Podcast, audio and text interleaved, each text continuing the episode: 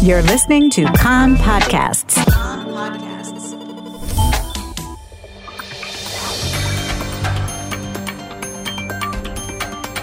You are listening to the English language news of Kan, the Israeli Public Broadcasting Corporation.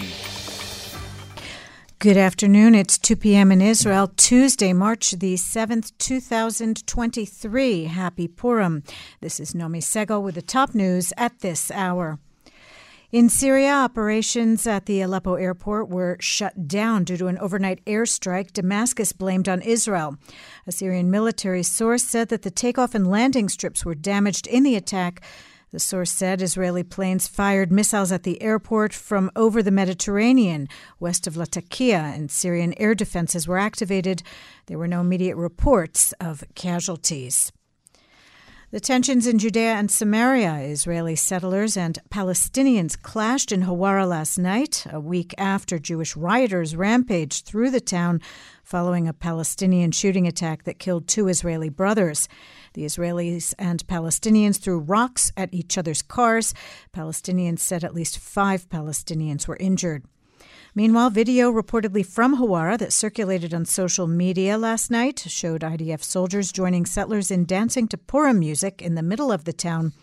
The IDF spokesperson said that the Army was conducting a probe into the incident, adding that the conduct of the soldiers in the video was not consistent with what is expected of fighters in operational activity. Against the backdrop of intensifying protests from IDF reservists against the government's judiciary overhaul, Defense Minister Yoav Gallant and IDF Chief of Staff Lieutenant General Herzi Halevi are due to meet tonight and tomorrow with representatives of reservists from the Air Force and ground forces regarding their concerns.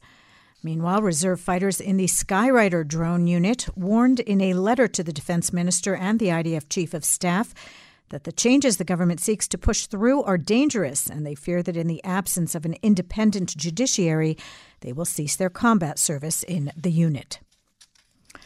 The judiciary overhaul continues to be advanced, even amid talks that gaps have been narrowed in the president's work for dialogue on a compromise framework.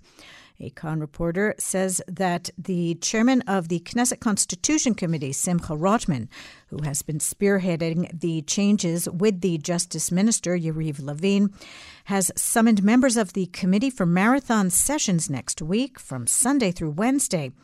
Earlier, Levin and Rothman said in a joint statement that they would continue to advance the legislation as planned and will continue efforts to reach broad understandings as they have done in the past months. The presidential residence this morning issued a statement following the leaking of details of what was said to be the proposed judicial reform framework, that it was not the compromise that he is still formulating, and when it is complete, the president will present it to the citizens of Israel. The statement said details were one of many proposals that have been submitted in recent weeks by various think tanks and institutes.